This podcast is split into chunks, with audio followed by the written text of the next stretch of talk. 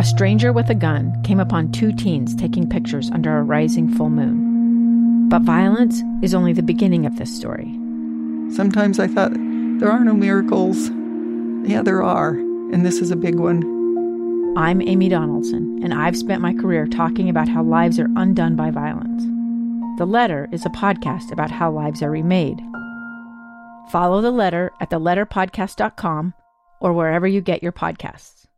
This week, the KSL Teacher Feature Award goes to Diane Rockwood, who is now the principal of Freedom Elementary School. She explains how surprised she was to even be nominated for such an award. Uh, it means a lot. I taught for 26 years, so I feel like I was pretty new at this job as a principal. So to still be considered a teacher and nominated for something like this is just amazing. Principal Rockwood was nominated by Misty, who is the mother of one of Diane's students. I nominated her because my son who has mild autism was struggling in school so much. He was only in the classroom maybe an hour a day because of her. He's in the classroom all of the time. Principal Rockwood receives a special recognition award from Zions Bank, an overnight stay at the Anniversary Inn, dinner for two at the Roof Restaurant downtown, two season passes to the new Hale Center Theater in Sandy, and at the end of the year, one lucky teacher will win the lease of a new car provided by Burt Brothers Tire and Service.